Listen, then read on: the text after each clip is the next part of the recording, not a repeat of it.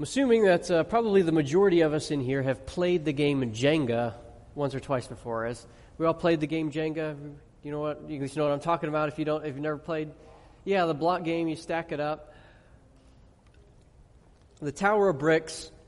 The players take turns pulling one block out at a time and stacking it on top, and whoever makes the whole thing topple over, well, guess what? They're the losers, and I guess that's one of the few games where there are multiple winners, but only one loser. Usually it's the other way around. Uh, but that's, that's the, the premise that there's, there, you got to remove the blocks and then set them on top again. I think there are some who view theology as if it is a Jenga tower. They seem to think that they, are, they have the liberty to remove bricks, to change them a little bit, change their orientation, and then to set them on top, put them back in a different place, and think that everything will be just fine and dandy. And while it is true that there are some doctrines that may carry less weight in the Christian life, and they affect fewer things in the grand scheme of things, there are some doctrines that are so foundational to the Christian life so fundamental that to remove them does not merely just change the overall shape and structure of the tower, but will cause the whole thing to fall down. There are some that would play fast and loose with these doctrines and seek to modify them according to whatever, whatever philosophy or ideology they might be under the influence of. And yet then they act surprised when the whole thing comes toppling over. It's like, well, what did you expect? You removed a foundational piece, uh, a foundational aspect of the Christian faith. And yet everything has now collapsed. Doctrines such as biblical bibliology, the doctrine of the Word of God, that is inerrant, inspired, infallible, that what the Word of God says, it is true. There are some that would seek to undermine the doctrine of the Word of God. Theology proper, the doctrine of who our God is, denying central aspects and tenets of who God has revealed himself to be. Soteriology, the doctrine of salvation, the means by which we are saved. We observe the Lord's table, a declaration of the gospel of Christ. That is soteriology, the doctrine of salvation. And there are many others as well. But to try to remove these doctrines, to change them, or to forsake what the Bible says about them is not, again, it's not simply just to alter the structure. These are foundational, these are the, the bedrock pieces. To remove them will cause the whole tower to topple over. This last week, I had the opportunity to go down to Atlanta, Georgia for a theology conference known as G3. G3 stands for Gospel, Grace, and Glory. It was a conference started by a pastor down in the Atlanta area. He started it simply because he desired to edify his people, to edify the church. And so he invited some speakers to come in and to teach sound biblical theology to his church. Well, over the years, it's become quite a popular conference. It's almost remarkable how popular it has become in light of the fact that it is committed to what the Word of God has to say about the key truths of the Christian faith. And as, as more people have become aware of that, this year, 6,500 people gathered in Atlanta. And I don't even know how many more gathered online to, to view what was taught at these conferences. And the theme of the conference this year was a biblical Christology, the doctrine of Jesus Christ. The speakers taught from key texts that highlight and, and magnify who Jesus Christ is, what the Word of God has to say about him. The teaching was good, the fellowship was sweet, and it was just an enjoyable time there. And it was great to see that there are still many individuals, there are still many pastors in the United States and across the world that are still holding the line on biblical theology and biblical Christology. And so it was a delight to share that time with them in Atlanta. But as I listened to those speakers, there's a there's a passage that came to my mind that underscores this doctrine and underscores the necessity of holding the line on biblical Christology. Biblical Christology is one of those foundational doctrines which we can't play fast and loose with the theology of who Christ is. Scripture is crystal clear on the teaching of Jesus Christ. And to remove that is not just, again, to change the shape and the structure of the tower of Christianity, so to speak, but if we alter, if we forsake what the Bible has to say about who Jesus Christ is and what he has done, the whole tower of Christianity comes tumbling down.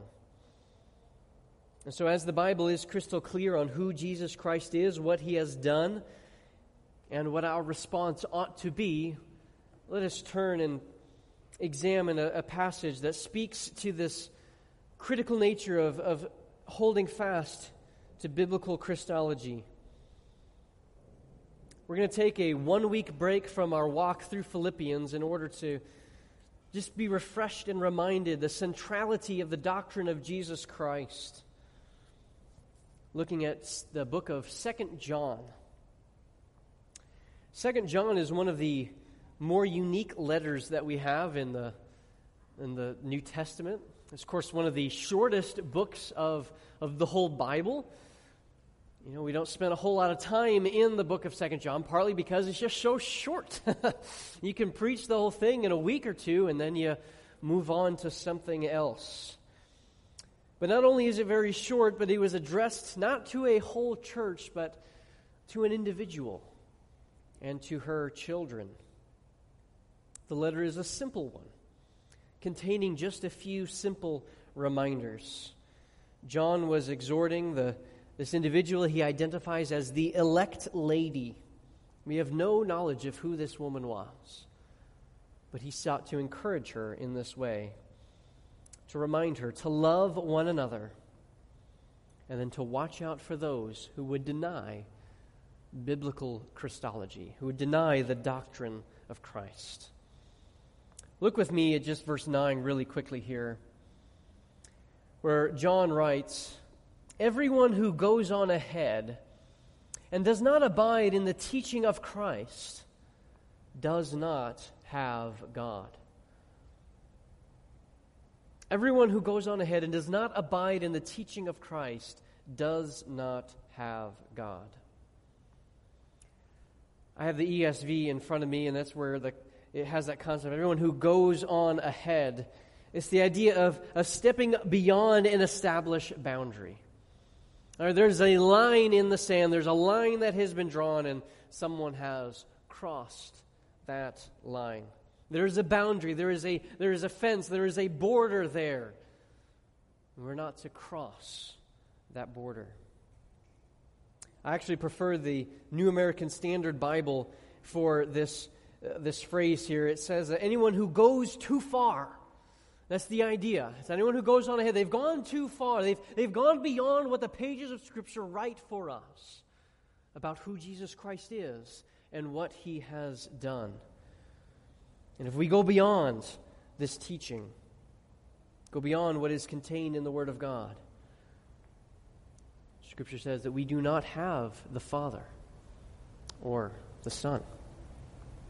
So John gives us this solemn warning do not go there.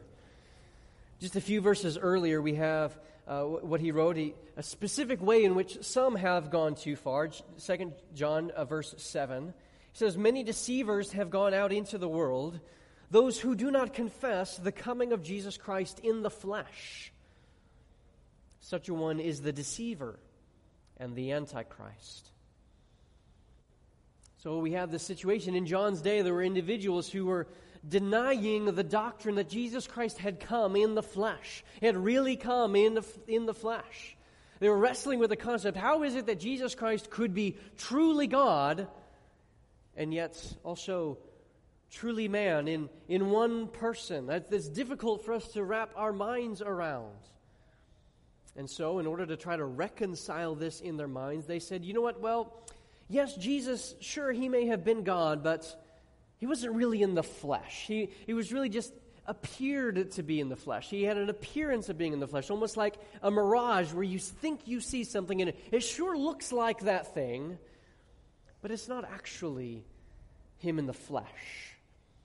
And so they denied the true humanity of Jesus Christ. This, of course, is a critical error a critical error because if Jesus Christ has not really come in the flesh, if Jesus Christ is not truly human, then he could not have been a perfect sacrifice, a perfect substitute for us. He could not represent us, he could not stand in our place and be our salvation. So John identifies these individuals who deny the doctrine of Christ. They deny that Jesus Christ had really come in the flesh. And John says this is heresy. This is abject heresy. And there are many who throw that word around sometimes a little bit too loosely. Like everything is heresy. If they don't agree with me, it's heresy. Well, we don't we want to be careful with that. But there are times when there is real heresy, right? There are times where we must look at what the Word of God has to say and say, no, we stand for truth. We stand for what the Word of God has to say. And there were many other similar heresies that floated around regarding the nature of who Jesus Christ was that the church had to continually wrestle against and, and speak against. And so over the years, there were different creeds and confessions that were formed in specific response to Christological heresies that developed over the years. And we are called to hold to what the Scripture says. John says, Do not go too far. Do not go beyond the boundary. Do not cross the line regarding what Scripture has to say about who Jesus Christ is. Now, if we had time, I would love to just do a whole whole survey of all the New Testament of what, or the whole Bible even, of what the Scripture has to say about who Jesus Christ is. We don't have time to do all that. But I would like us to go through and look at specifically who John identifies Jesus to be. So we're going to go back to the Gospel of John now. And we're just going to trace some key themes throughout the Gospel of John that, as John was writing, as, as he is writing to exhorting the elect lady exhorting her children do not go too far. Anyone who goes too far, anyone who goes beyond the doctrines of Christ as revealed in the Scripture, they do not have God. They do not have Christ. Well, who is it that Jesus Christ is? Who is it that, that Scripture has revealed him to be? Who has Jesus Christ revealed himself to be? We're going to look at several texts that unfold that for us in the Gospel of John. John wrote with a specific purpose as he was writing his Gospel. If you read through the Gospel of John, you will notice that there is constant tension, there is constant comparison and contrast between the different individuals as they interact with Jesus Christ. There are those who are going to outright reject Jesus, say, No, we want nothing to do with this man. He is not the Messiah, he is not who he claims to be. And so there is outright rejection. Then there are others who initially seem to embrace him, but we see in the text that they do so for the wrong reasons. They want to make him king, and Jesus says, You want to make me your king, not because you believe in who I am, because you ate the food and were full. I gave you food, and now you want to make me king. Impure motives. So they, it seems like they embrace him, but they do so with a heart that is not genuine before the Lord.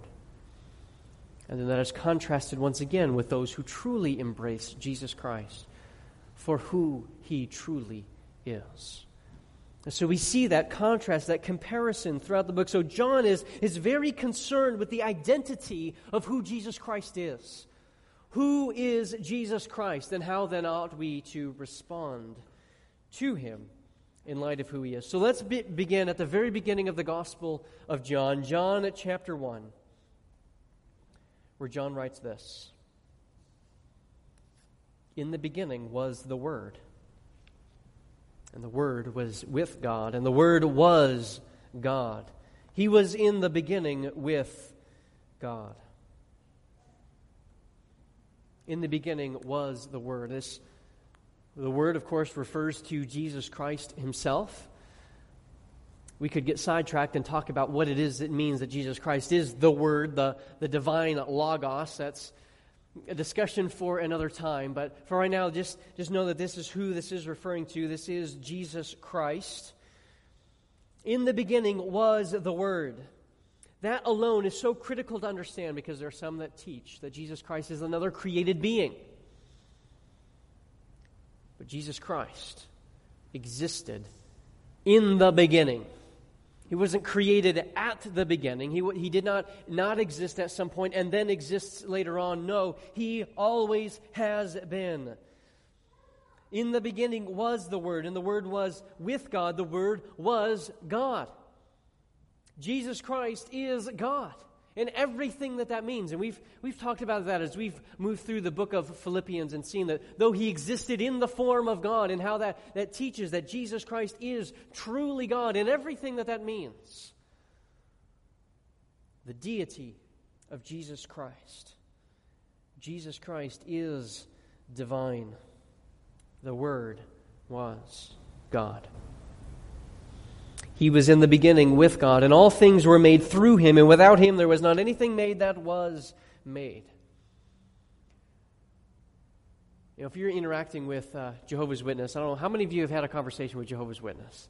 Yep, we get them all the time. No, it's, if you're to read the New World Translation from Jehovah's Witness from from John right here, we would, they would say that oh, the word was a God, and they would be a lowercase g. They change the translation there, seeking to show that, oh, yeah, Jesus Christ, he's not truly God in the sense that he is the God, but he's a lesser being, he is a created being. But verse 3 alone, even, even their mistranslation of verse 1 notwithstanding, verse 3 alone it disproves that theory because they believe Jesus is another created being. Well, verse 3 shows that that cannot be the case. All things were made through him. All things were made through him, and without him was not anything made that was made. If Jesus Christ is another created being, verse 3 could not be true. Because it says, all things that were made were made through him. There's nothing that was made apart from him. So Jesus Christ must be the eternally existent Son of God. In him was life, and the life was the light of men. Skip down with me to verse 14. We see that Jesus Christ is God. He is divine in everything that that means. He created the whole world. He has great, immense power and glory. And then in verse 14, we find this enigmatic statement The Word became flesh and dwelt among us. And we have seen his glory, glory as of the only Son from the Father, full of grace and truth. The Word became flesh. It is this statement alone that that causes so much difficulty within our minds. And, and there's the reason why that so many people have sought to marry logic and theology together and have sought to understand how is it that, that God could become a man. And, and because of trying to figure out how that works, there are many heresies that developed seeking to try to explain this exact reality. And that is why John had to write later on those who deny that Jesus Christ really came in the flesh, they don't have God. Well, this is the truth. This is what it is right here. The Word became flesh, He took on humanity and dwelt among us. That word for dwelt has the idea of pitching a tent. He tabernacled among us, He set up His tent among us, He lived among His people and we have seen his glory. The glory of God was on display in the person of Jesus Christ as he walked this earth.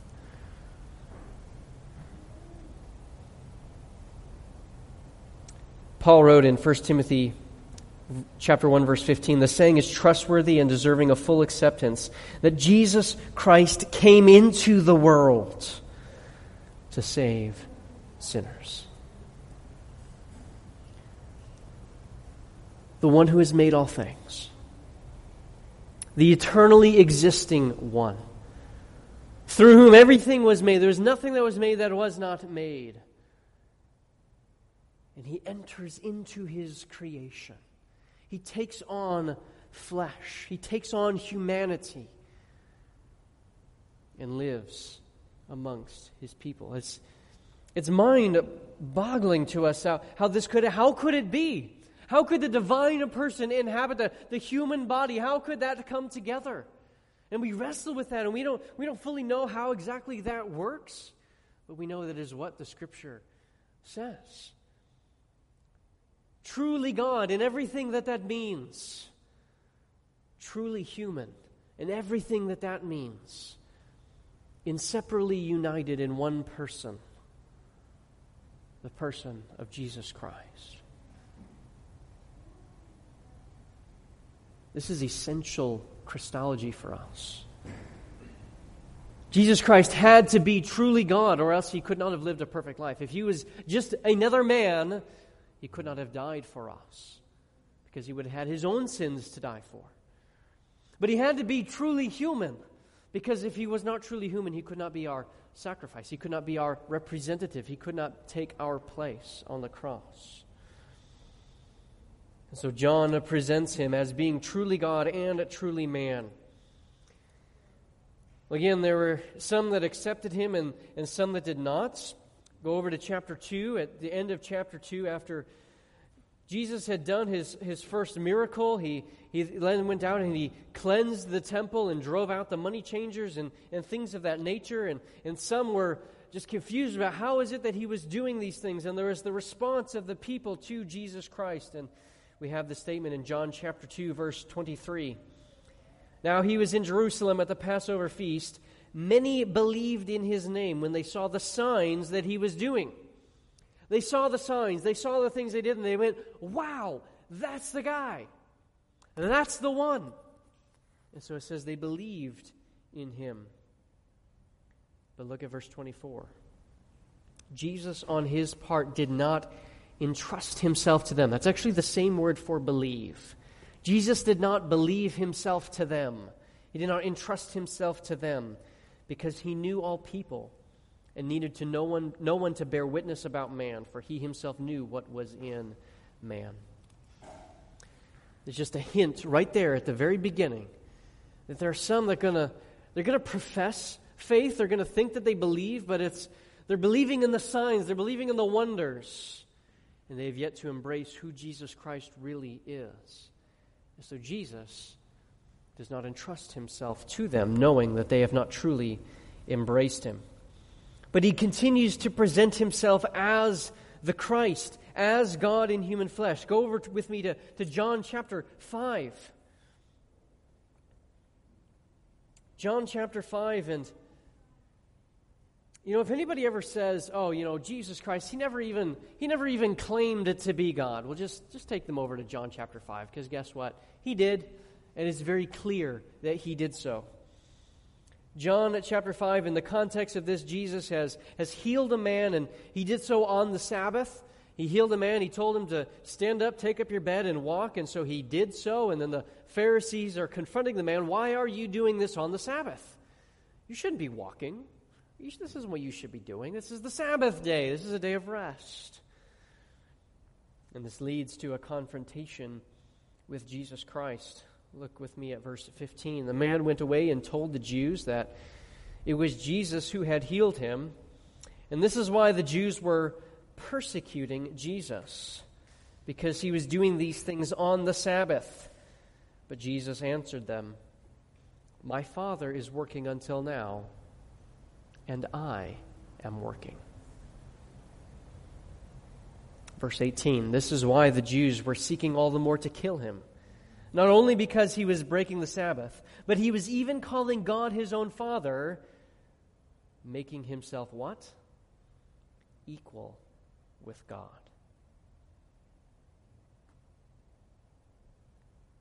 The Jews understood exactly what Jesus was saying. Jesus was claiming to be God in human flesh. He says, My Father is working until now, and I am working. He was identifying his own working with the working of the Father. He was calling God his Father. He was identifying himself with the Father, claiming to be equal with God. John chapter 7. John chapter 7, the, as Jesus continues to teach the people, he continues to, to teach them and wow the people with his teaching, and the, there's various reactions that come against him. Again, there's these tensions, these, these disagreements amongst the people. Who is this man? Who is he? he? He's teaching in this particular way. And now we see some of this, this tension revealed in chapter 7, verse 40. When they heard these words, some of the people said, Oh, this really is the prophets. And others said, This is the Christ. But some said, Is the Christ to come from Galilee? Has not the scripture said that the Christ comes from the offspring of David and comes from Bethlehem, the village where David was? So there was a division among the people over him. Some of them wanted to arrest him, but no one laid their hands on him. The officers then came from the chief priests and Pharisees, who said to them, Why did you not bring him? And just for the context, there were the, the chief priests, the leaders, they had sent individuals to arrest Jesus. And so now they're asking him, Why did you not arrest him? And the officers answered in verse 46 No one ever spoke like this man.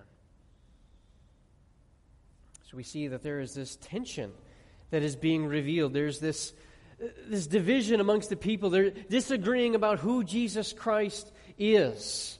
Some say, well, oh, surely this is the Christ. No one can talk like this unless they are the Christ.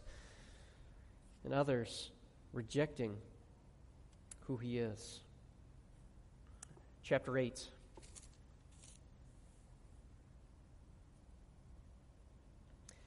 Chapter 8, and we're going to go towards the latter portion of the chapter and we're going to pick things up in verse 54. Again, Jesus is interacting with the Jews and he's having an argument with them. They are accusing him of being demon possessed because of the things that he is saying. And Jesus says, No, I'm, I'm not demon possessed. And then we pick it up in verse 54. Jesus answered, If I glorify myself, my glory is nothing. It is my Father who glorifies me, of whom you say he is our God. But you have not known him. I know him. If I, if I were to say to you, I do not know him, I would be a liar like you. But I do know him, and I keep his word. Your father Abraham rejoiced that he would see my day. He saw it and was glad. Notice the Jews' response. So the Jews said to him, You are not yet 50 years old and you have seen Abraham. They're, they're kind of mocking him in the moment. Oh, You've, how, like, come on. Like, Abraham lived hundreds of years ago. You did not see Abraham. Jesus answered them, Truly, truly, I say to you, before Abraham was, I am. Jesus claiming identification with the great I am this, of course, was how God revealed himself to Moses at the burning bush. He says, I am that I am, that is who has sent you. And Jesus Christ claims that for himself. Before Abraham was, I am. Not I was, but I am. And now again, notice the Jews' response. 59. So they picked up stones to throw at him. Well, why is it they wanted to kill him? Because he was uttering what would be blasphemy if it was not true. That Jesus Christ is God. He is the great I am. And he declares himself to be God. Just a couple more passages to look at. Chapter 10, John chapter 10, verse 22 and following. We see this consistent theme of these confrontations with the Jews. And there's no mistaking who it is that Jesus Christ is declaring himself to be. John 10 22. At that time, the feast of dedication took place at Jerusalem. It was winter, and Jesus was walking in the temple in the colonnade of Solomon. So the Jews gathered round him and said to him, How long will you keep us in suspense? If you are the Christ, tell us plainly. Jesus answered them, I told you. I've already told you. And you do not believe. The works that I do in my Father's name bear witness about me, but you do not believe because you are not among my sheep. My sheep hear my voice, and I know them, and they follow me. I give them eternal life, and they will never perish, and no one will snatch them out of my hand. My Father, who has given them to me, he is greater than all, and no one is able to snatch them out of my Father's hand. And then Jesus says these words I and the Father are one. Unity with the Father, unity with God. And so, once again, the Jews, there's no mistaking what it is that Jesus is claiming here. The Jews had this same response. They pick up stones again to stone him. And Jesus answered them in verse 32 I have shown you many good works from the Father. For which one of them are you going to stone me? And the Jews answered, It is not for a good work that we are going to stone you, but for blasphemy, because you, being a man, make yourself God. There are so many false teachers today that, that would say, people, skeptics of Christianity, skeptics of the Word of God that say, Jesus never even claimed to be God. You're worshiping a man. He, sure, maybe he was a good prophet. Sure, he was maybe a good man, a good teacher, but he wasn't God, and he never even claimed to be God. Well, I'm sorry, but right here we have the words of Jesus Christ right there in the text. He made himself to be God, and the Jews understood that exactly. And so they were going to stone him for it. Jesus Christ is God in human flesh.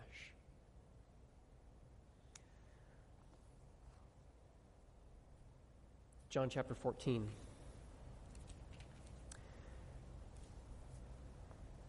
Jesus has established himself as who he is. And again, John is being very careful to show who the identity of who Jesus Christ is, and then show the reaction of the people. We see the tension at play. We see the rejection. We see the, the tension, the, the conflicts going on. Jesus Christ is clear who he is, and, and now he declares himself to be the exclusive way to the Father. This is a familiar verse, John 14 6. Jesus said to him, I am the way, the truth, and the life. No one comes to the Father except through me. Jesus Christ is the exclusive way to the Father.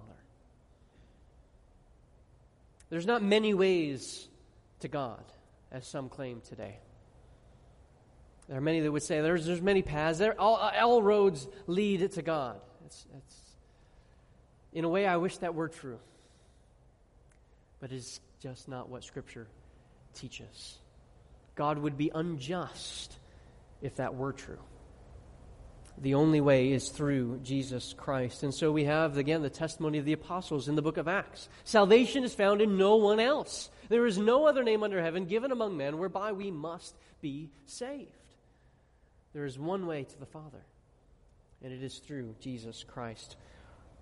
One final passage from the Gospel of John, it is uh, John chapter 20. This is after the crucifixion of Christ, after his resurrection. He has made himself known to his disciples. He has revealed himself. He had that interaction with Thomas, who was doubting whether or not Jesus had truly risen from the dead on the basis of the testimony of the other apostles. And we have Jesus appearing to him, and Jesus says, Oh, yeah, go ahead, put your hand on my side. And, and Thomas believes. And Jesus says, Have you believed because you've seen me? Blessed are those who have not seen and yet have believed. And then we have these words from John that sum up the whole purpose of why he has written this gospel. Why he has written this. He has written this for one specific purpose. Verse 30. Now, Jesus did many other signs in the presence of the disciples, which are not written in this book. But these, these words, these are written so that you may believe that Jesus is the Christ, the Son of God, and that by believing you may have life in his name. John says, He's it. This is the guy. This is the one we've been waiting for. He's the Christ. He's the Messiah. He's the one the prophets wrote about. He's the one that, that they wrote and declared and looked forward to. He's here. He, he, he has done all these wondrous things. He is the Christ. He is the Son of God. And that by believing, truly believing, not this fake belief that is because, oh, I have my belly filled and now I'm, I'm pleased to believe in Jesus. No. Belief that what Jesus, Jesus is exactly who he claimed it to be. That Jesus did what he claimed to do. That he will do for you what he says he has promised to do in his word. That is, to save those who believe. That by believing you would have life in his name. Jesus Christ. Anyone who goes on ahead and does not abide in the teaching of Christ does not have God.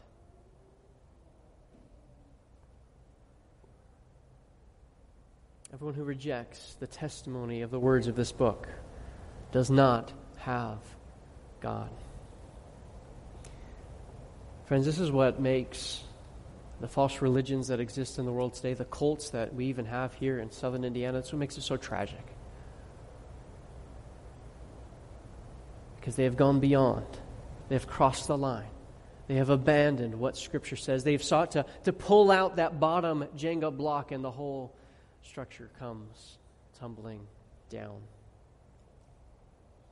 Jehovah's Witnesses believe that Jesus Christ is merely a created being, a significant being, but merely created. He is not God and not worthy of worship. They have gone beyond and have not abided in the teaching of Christ. Mormons believe that Jesus Christ is a was a spirit child of the Father, and he has ascended to God uh, nature. He, they do not believe in the biblical teaching of the Trinity. They do not believe that Jesus Christ is what Scripture teaches him to be. So they, have not, they do not abide in the doctrine, the teaching of Christ. That word teaching, by the way, in 1 John 9, it could also be translated as doctrine, the doctrine of Christ. That's the word. The word doctrine comes from the Greek word that is here in this text the doctrine of Christ, the teaching of Christ. The prosperity gospel, the health, wealth, and prosperity gospel. This is, this is the gospel of those who said, Oh, you filled our bellies, now we want to make you king. Right? That's the prosperity gospel. As long as you're going to make me healthy, wealthy, as long as those things are going to happen, yes, I'll believe in Jesus. It's a distortion of who Jesus Christ is and what he came to do. The prosperity gospel does not abide in the teaching of Christ related to the prosperity is, is the Branhamites here in southern Indiana. They have not abided in the teaching of Christ. They don't have a biblical Christology. Sadly, therefore, they do not have God. The nation of uh, the uh, religion of Islam believes that Jesus was a, a prophet. Friends, a prophet doesn't save A prophet cannot save if he is a mere prophet. But he is more than a prophet, he is God in human flesh. You know, this is why this statement, too, is so critical for us as well. We proclaim Christ, the Christ of the Scriptures, not just, not just whatever it is that we feel like we want to teach, but we stand on the Word of God. We stand on what Christ has declared himself to be. We proclaim Christ. So we must cling to the doctrine of Christ. It is a foundational doctrine within our faith. We must cling to what the Scripture teaches about Christ. But not only must we cling to the, the doctrine of Christ and what Scripture teaches about who He is, but, but we must also cling to Jesus Christ Himself. Right? Jesus Christ is not just a doctrine, uh, something that is revealed in Scripture that we just learn about in an academic sense, but rather He is our very life. We cling to the person that is revealed through the doctrine. We cling to Christ Himself. For again, there is salvation in no one else, for there is no other name under heaven given among men whereby we must be saved. Friends, the doctrine of Jesus Christ is absolutely critical for us to embrace critical for us to proclaim it to others as we interact with individuals. It's not enough to think that Jesus is a good man. It is not enough to think that Jesus is a good prophet. It is not enough to think that Jesus is a good teacher. He is all those things, but more. He must be more. He is God in human flesh who died for my sin and for yours, who didn't stay dead but rose again from the dead. And by believing in him, we will have life in his name. Let's pray.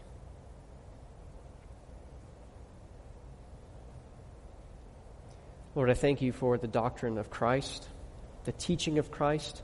Thank you for the scripture that reveals Christ. And Lord, we have this text that serves also, yes, it's a warning for us. Anyone who does not a, abide in the doctrine of Christ, anyone who goes too far, goes beyond what your word has to say about Christ, we do not have we do not have God. We do not have you.